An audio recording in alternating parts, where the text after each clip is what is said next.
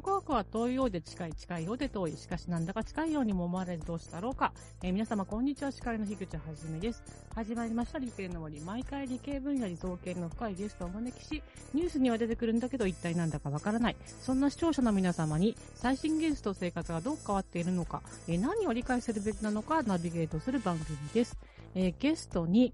えー、科学史家電気通信大学教授、佐藤健一さんをお迎えして、え科学史の世界へようこそをテーマにお話していきたいと思います。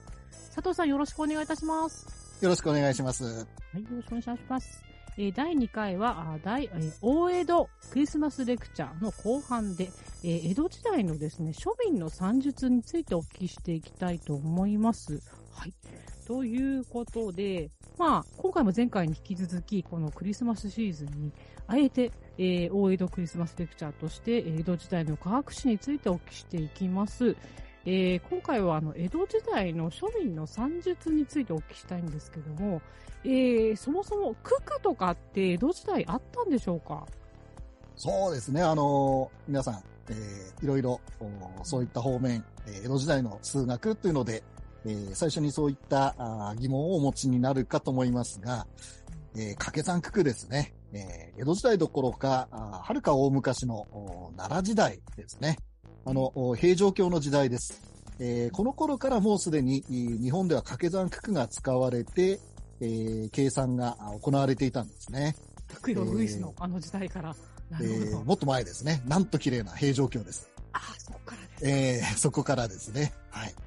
あの、8世紀になりますけれども、あの、いろいろメモなんかに使われた木簡っていうのがあるんですね。えー、木の札に文字を書いた、えー、木簡ですね。えー、土の中から考古学の方面では続々と発掘されていますけども、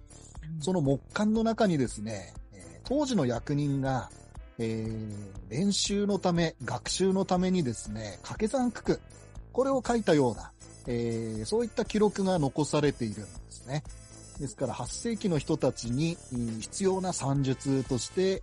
掛け算九九っていうのがもうすでにあったわけです。まあ、あ当時の人たちもいろいろ覚えるのが大変だったんでしょうかね。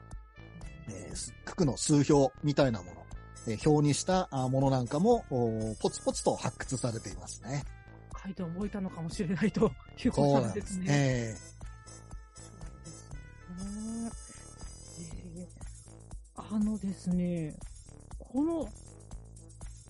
服とかはですね、こう書いてやってたの、あの、練習してたのかもしれないんですけども、まあ、あの、江戸時代というと皆さん頭の中に、まあ、歌舞伎とかもそうなんですけどもね、えー、浮かんでくるの、そろばんのね、イメージがあると思うんですけども、え、そろばん自体はいつからあったんでしょうか？えー、そろばんはですね、まあ、あのー、発明されたのは中国なんですね。で、えー、13世紀とも14世紀とも言われてますけれども、えー、ともかく中国で、えー、作られた計算道具なんですが、いつ頃日本に入ってきたかっていうのは、実は正確なところは分かっていません。おそらく、江戸時代の半世紀ぐらい前でしょうかね。1500年代後半くらいあたりから入ってきたんじゃないかと言われています。まあ、当時のえー、記録なんかを見ますと、もうあの、戦国時代の末期なんですけども、えー、ヨーロッパのあの、キリスト教の宣教師の人たちが入ってきてますね。えー、彼らが残したあ記録の中に、あのー、実はそろばんっていう単語が出てくるんですね。ですので、はい。あの、戦国時代の末期から江戸時代の初期には、もうすでに中国のそろばんが導入されていたとあの、ローマ字でそろばんっていう文字が残ってるので、えー、ローマ字で書かれてるんですね。ですからもう、そろばんという発音で、えー、この計算道具が使われていたということがわかるんですね。まあ、それ以前は何使ってたのかというと、あのー、計算棒みたいなものですね。えー、一本一本棒切れを並べて、えー、数字に見立ててですね、えー、並べて計算する。三二と言いますけれども、算数の3に木材の木ですね。三二というものなんですが、それを並べて計算してたんですね。ただ、のフェスの時に持ってきていただいたようなやつですか？ああ、そうですね。はい。ね。あの、まあ、計算棒って言っても麻雀の展望みたいなものじゃなくてですね、あの、一本一本同じような棒切れなんですけども、それを並べて計算するんですね。ただ、あの、スペースがものすごく必要で、えー、さらに一本一本、えー、棒切れを動かさないといけないのでめんどくさいということで、このそろばんが紹介されるとですね、瞬く間にこれ日本国内に普及するんですね。えー、おそらく半世紀も経たないうちにほとんどの日本国内あちこちでそろばんが使われるという状況になっていくわけです。まさか、あの、家のスペースの事情も大きいということもよ、よ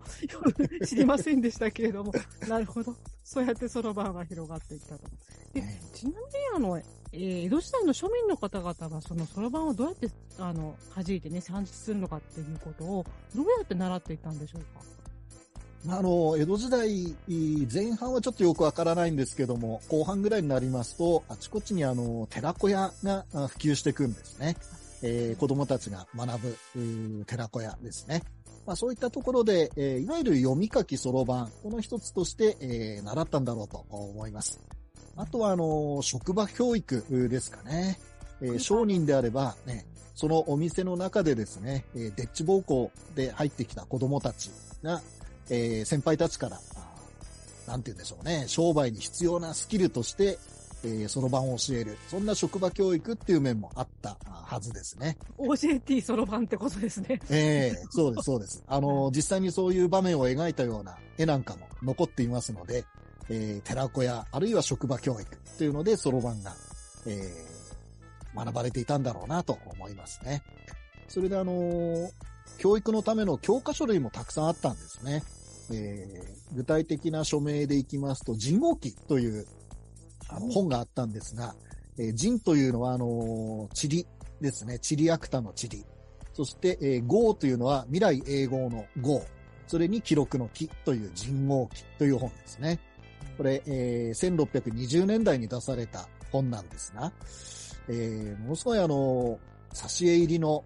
教科書で、えー、見て楽しい、ビジュアル的に楽しい本なんですね。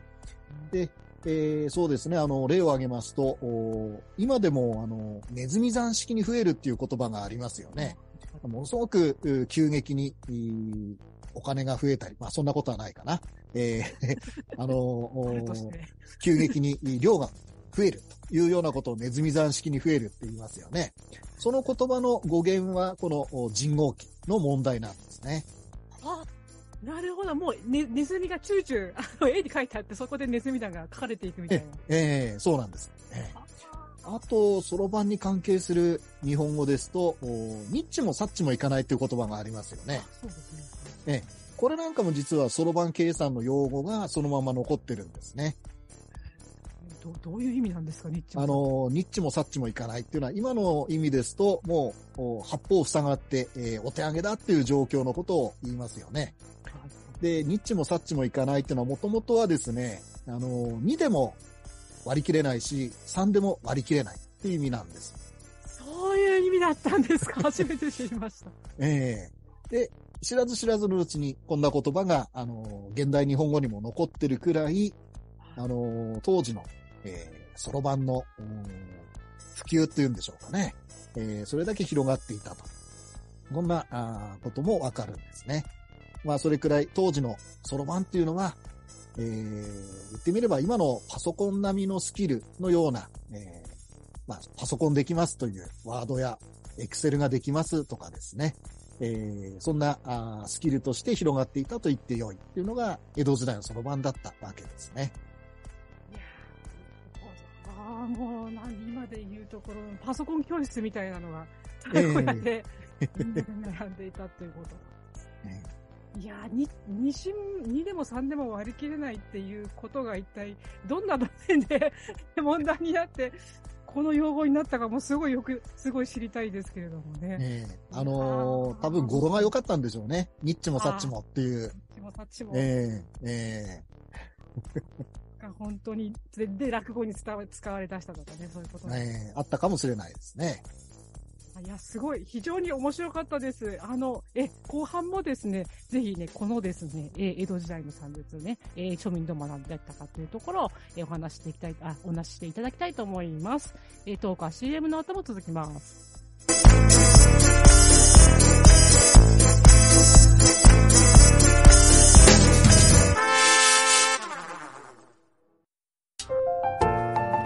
たの動画をアップすると、企業からあなたに面接依頼が届きます。逆指名型就活サイトスタートライン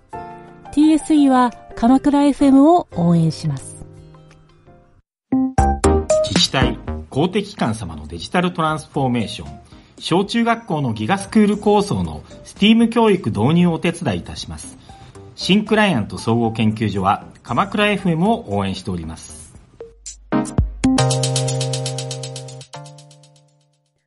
ここからは顧問のサイエンスライター、富山かなりさんを交えたトークになります。えー、富山さん、今回は佐藤さんにどんなお話を掘り下げて話していただきましょうか？はい、こんにちは、富山かなりです。こんにちは。はい、あの、私、趣味でですね、いろんな地方の神社を回ったりなんかしているんですけれども、その中で、その、まあ、いわゆる商人でもないし、武士でもないような方たちのこう住居エリアだった地域でも、たくさんの、あの、算数に関するなんていうのか、奉納品っていうのかな？山岳っていうんですけど、それが、あの、収められているのを見てきました。なので、そういう、こう、あのね、お仕事でダイレクトに毎日算数を使わない人たちがどんな風にお勉強されていたのかについてお話を伺っていきたいなと思います。よろしくお願いいたします。よろしくお願いします。えっと、まず一般的な、こう、テレビであの、テレビ情報で恐縮なんですが、小さい子たち、寺子屋に集まって、それでいろいろ読み書き、そろばんを習うっていう風景は、なんとなくこう、当たり前なのかなというふうな印象を持っているんですが、に、それは日本中みんなそんな風だったんでしょうか？そうですね。あの、まあ、江戸時代も二百何十年と長いものですから、はい。まあ全国一概にというのは言えないとは思うんですが、まあ、ただ、江戸時代後半、になりますと、うん、1700年代以降ですとか、19世紀、1800年代以降になりますと、まあ、ほぼ全国、間違いなくあちこちで、寺子屋に相当する、えー、教育機関が出ていって、えーはい、そこで読み書きそろばんが教わ教えられていたというのは言えるかと思うんですね。なるほど。え、あの、私が見てきた山岳、山岳で合ってますかね？算数の3に学部の学。学です、ね。山岳の中だと、はい、今私が見ても、ちょっと急には答えられませんっていうぐらいの、こう、図形を解く問題だったり、まあ、計算問題だったりっていうのを見かけたんですけれども、あれはその、何ですかね、学業の業績を自慢するみたいな感じで飾られていたものなのでしょうか？そうですね。あの、寺子屋以上で学びたい人たちがやっぱりいるんですよね。どの地域でも、どの時代でも。はい、そうすると、そういった人たちが数学専門の塾、もうこの当時塾があったんです。はい、それでそこに行ってですね、まあなんて言うんでしょうね。いわゆるお稽古事の一つとして、和算、江戸時代の数学ですけれども、これを学んでるんですね。で、彼らが、あまあ女性もいるんですね。えー、彼ら、彼女たち。えー、女性も和算を趣味とする人がいまして、はい、えー、そういった塾で学んだ人たちが自分たちの成果発表の場というべきでしょうかね。えー、自分たちはこんな問題を作って解きました。えー、それを神社に絵馬のような形でですね、非常に大型の絵馬に仕立ててですね、えー、ドーンと掲げるわけですね。でそれを見ると、あのー、当時の最先端の数学の問題でありますとか、まあ、まさにあの、えー、お稽古をし始めたばかりの初歩的な問題、いろいろあるんですけども、そういったあ神社やお寺にですね、奉納してみんなに見てもらうというのがあちこちあったんですね。ななんかあれですね、今もあの、インターネットなんかでこう、ちょっとべ勉強してるから成果を上げてみたとか、ここまで絵を描いたから載せてみたっていう、こうね、自然な行動がありますけれど、とてもよく似たことが、すでにもう行われていたんですね。まさにその通りですね。あの、山岳を奉納するとですね、えーはい不特定多数の人に見てもらえるわけですね。あの、神社やお寺っていうのは当時の観光地ですので、はいい。ろんな人が集まって評判になったりします。で実際面白いことに、あの、江戸時代の数学者たちっていうのは、そういったあ山岳の情報に非常に敏感でして、えーあそこの神社に山岳が奉納されたっていうと、やっぱ見に行ったりするわけですね。で、えー面白い問題があると、その問題だけを集めた、山岳の問題だけを集めた、あ印刷物、本まで、えー出版するんですね。ですから、あのー山岳を出すと、おうまくいけば、えー全国的な知名度が上がると。まさに今のインターネットのような、えーはい個人のサイトのような、そういった機能を果たしてたのが、江戸時代のこの算数をプレートにして掲げた山岳だと思うんですね。面白いですね。そしてオタクの気持ちはもうすでに変わらないでずっと同じような行動をしてきているんですね。いやー、もう全く同じだと思いますね。ちょっと江戸時代が身近になります。えももしやこの伊能忠敬先生も、その数学とか天文学を勉強されているときに、こう、ドヤーって掲げてきた山岳があったりとかするのでしょうか？そうですね。あの、伊能忠敬、前回話題にした彼ですけども、おはいむしろその先生ですね。はい。えー高橋義時という、あの先生についてるんですが、彼もともとはですね、幕府の天文台にえー就職っていうか、あの、ヘッドハンティングされるんですが、はい。えーその前の職はですね、大阪城の、えー門番をしていたような武士なんですね。まあ、門番っていうのはちょっと変かな。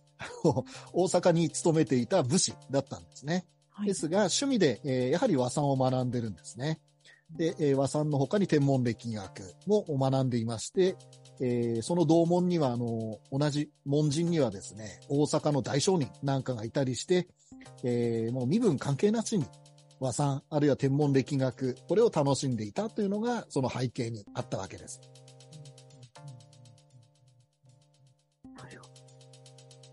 で、あの、この山岳で見て、やっぱり私もびっくりするような問題がすでに解かれていたんですが、この江戸時代の塾で教えられていた、まあ、数学と、現代の学校で習ったり、あと研究されていたり数学、してる数学っていうのはなんかこう、同じとか違うっていうのはど、どどんな風に捉えたらよいでしょうか？そうですね。ちょっと歴史の方の話になりますけれども、江戸時代の数学っていうのは、まず伝統的な中国の数学、これを下敷きにしてたんですね。そろばんをお中国から学んだようにですね、あの、そろばんのマニュアル、そろばんの教科書も中国から来てるんですね。で、その中の問題っていうのは非常に雑多なんですね。非常にこう雑然としていてですね、商売の算術があったり、えー土地の面積の計算の仕方があったりという、本当雑然とした問題が多かったんですね。で、江戸時代の人たちはそこから学び始めて、えー自分たちの社会に適応させるような、まあそういった問題を数学として生み出していくいくわけです。えーて言うんでしょうね。自然発生的に生まれた、あそういう意味での数学なんですね。まあ、幾何学もあれば、数値計算、あるいは天文歴学を題材とした問題など、いろいろ彼ら研究するんですね。まあ、そういう意味でいきますと、そうですね、ヨーロッパの数学のように、大学ができた後のヨーロッパのようにですね、体系化された教育システム、研究プログラム、そういったものがあったわけではないんですね。で、えー一つ一つの問題を見ますと、現在の数学と似てる内容もあれば、えー和算独自の関心領域もあるんですね。で、特に彼らは、あの、幾何学的な図形の面白さ、これを追求していくんですね。えー例えばですけれども、あの、扇とかうちわありますよね。はいえー江戸時代の日本人がよく使っていた扇、うちわ。えーこれだけを題材にした図形の問題集なんていうのもあったりするわけです。扇の中にえー三角形を内接させたり、はい。えー円を内接させたりと、おまさにえー図形で見た面白さだけ、これを追求したような問題とかですね、えーそういった趣味の問題もあるんですが、えーそこからさらに図形を極めていってどうなったかと言いますと、えー現在の定積分に相当する解放ですね。えー曲面の面積を求めたり、複雑な立体図形の体積を求めたりと、今でしたら積分を使うような問題、えー、こういったものが生まれたりしてるんですね。で、もう一つはですね、江戸時代らしいというのは、あの、そろばんを計算道具として使っていましたので、えー、一桁一桁の計算にものすごくこだわるんですね。えー、今でいう数値計算であります。えー、方程式の解を10桁から20桁まで、えー、実数解を求めましょうとかですね、えー、異様にそういったところが詳しかったと、えー、そんな面もあります。えー、図形の面白さを追求したり、えー、例えば対数計算、三角関数の計算を数表を10桁、20桁作ろうというような、そういったあこだわりがある一方でですね、えー、彼ら、和算家たちはですね、えー、数学が、あの実社会にも役立つ。そういう理念を持った人たちも多かったんですね。まあ、彼らに言わせると、遊びだけじゃないよと。ちゃんと実用性もあるよということで、えー、土木や治水にですね、えー、そういった方面に数学の知識を応用するという人たちがいたのも非常に興味深い点ですね。まあ、まとめて言いますと、それこそ中学校レベルから今の話ですね。今の話ですと、中学校レベルから大学1、2年生くらいのレベルまでの数学を彼ら、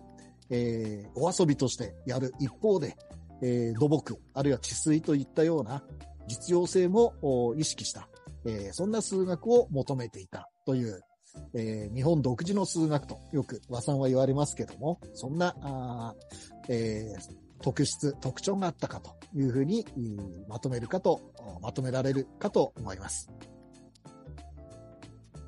自分の興味があることを遊びとして追求していくっていうことの、まあ、そのターゲットの一つが数学だったということで、いろいろね、進化、進歩を、発展続けている、きたわけなんですが、なんだろうな、その、生きていくとか食べていく以外のことを考えることに、すごいたくさんリソースを割くことができた。そういう時代が、まあ、この江戸の時代だったのかなと、こう、すごくざっくりまとめると、やっぱり江戸時代が平,、まあ、平和だったとか、いい時代だったみたいな話を聞くのと、一致するなと思いながら本日の話を伺いました。とても面白かったです。ありがとうございました。ありがとうございました。ありがとうございました。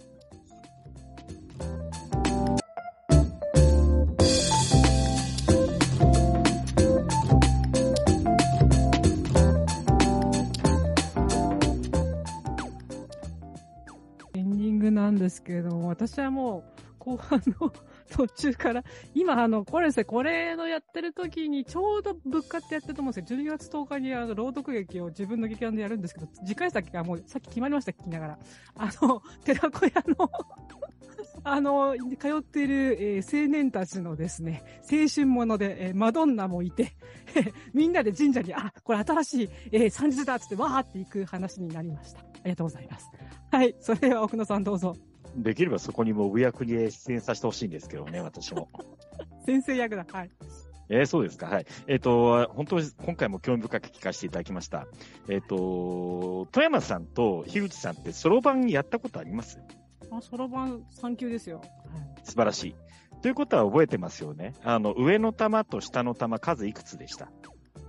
一つと、一つと四つ。ですよね。うちのはダブルだったのでわからない。ダブルで、ダブルの5つのパターンだったのでわからないです。あの、先生、これ、そろばん中国から伝わったっていうふうにお話してたじゃないですか。はい。中国から来たそろばんって、5玉って上の玉が2つで、1玉って言って、あの、下の玉が5つだったんです。うん。じゃあ、あじゃあうちの中国だ。山さんの中国。そうです。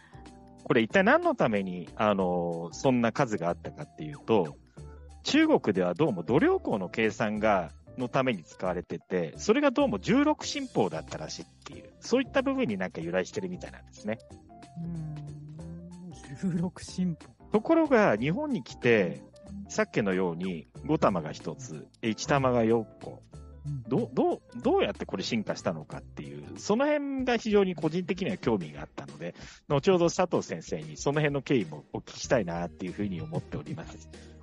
ただ、16進法って言って、私がやっぱり頭の中に思い浮かぶのは、樋口さんわかりますよね、ご経験。コンピューターの。のプログラミングは16進法です。はいはいはい。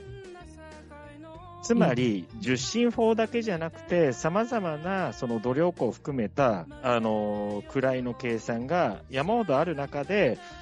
こういった計算技術、なおかつ計算法、そういったものが進化した、その道具に現れてるんじゃないかなっていうふうに私は感じておりました。ねえ、なるほどね。ちょっと後で本当聞いてみました。16進法と関係あるんですかってとこりがとうございます。えー、では、遠山さんいかがでしたでしょうか？はい。あの、なかなか込み入った図形が書かれた山岳をたくさん見たことがあるんですね。そうなんですね。はい。ただ、みんな一生懸命、こう、問題を解いて答えているだけだったんですよ。で、かたや、えっ、と、まあ、ヨーロッパの方の古い、なんかそういう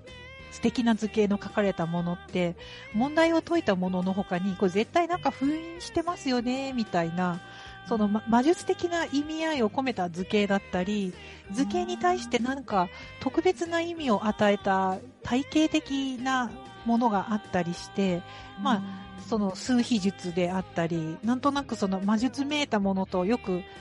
くっついて紹介されている文献とか見てたので、あの、日本はもっと庶民で、その、なんだろう、悪魔と妖怪の違いじゃないんだけれども、そういう数学とか図形との付き合い方も、なんか随分違うものがあったんだなと思って、もうちょっと詳しく知りたいなと思いました。その、そこの塾に行けば、上も下も関係なくやってたっていうのは日本大かもしれないですよね。そうですね。どうなんでしょうね。いろいろ佐藤さんに会って 聞いてみようと思います。はい、えー、第2回ありがとうございました。ありがとうございました。たか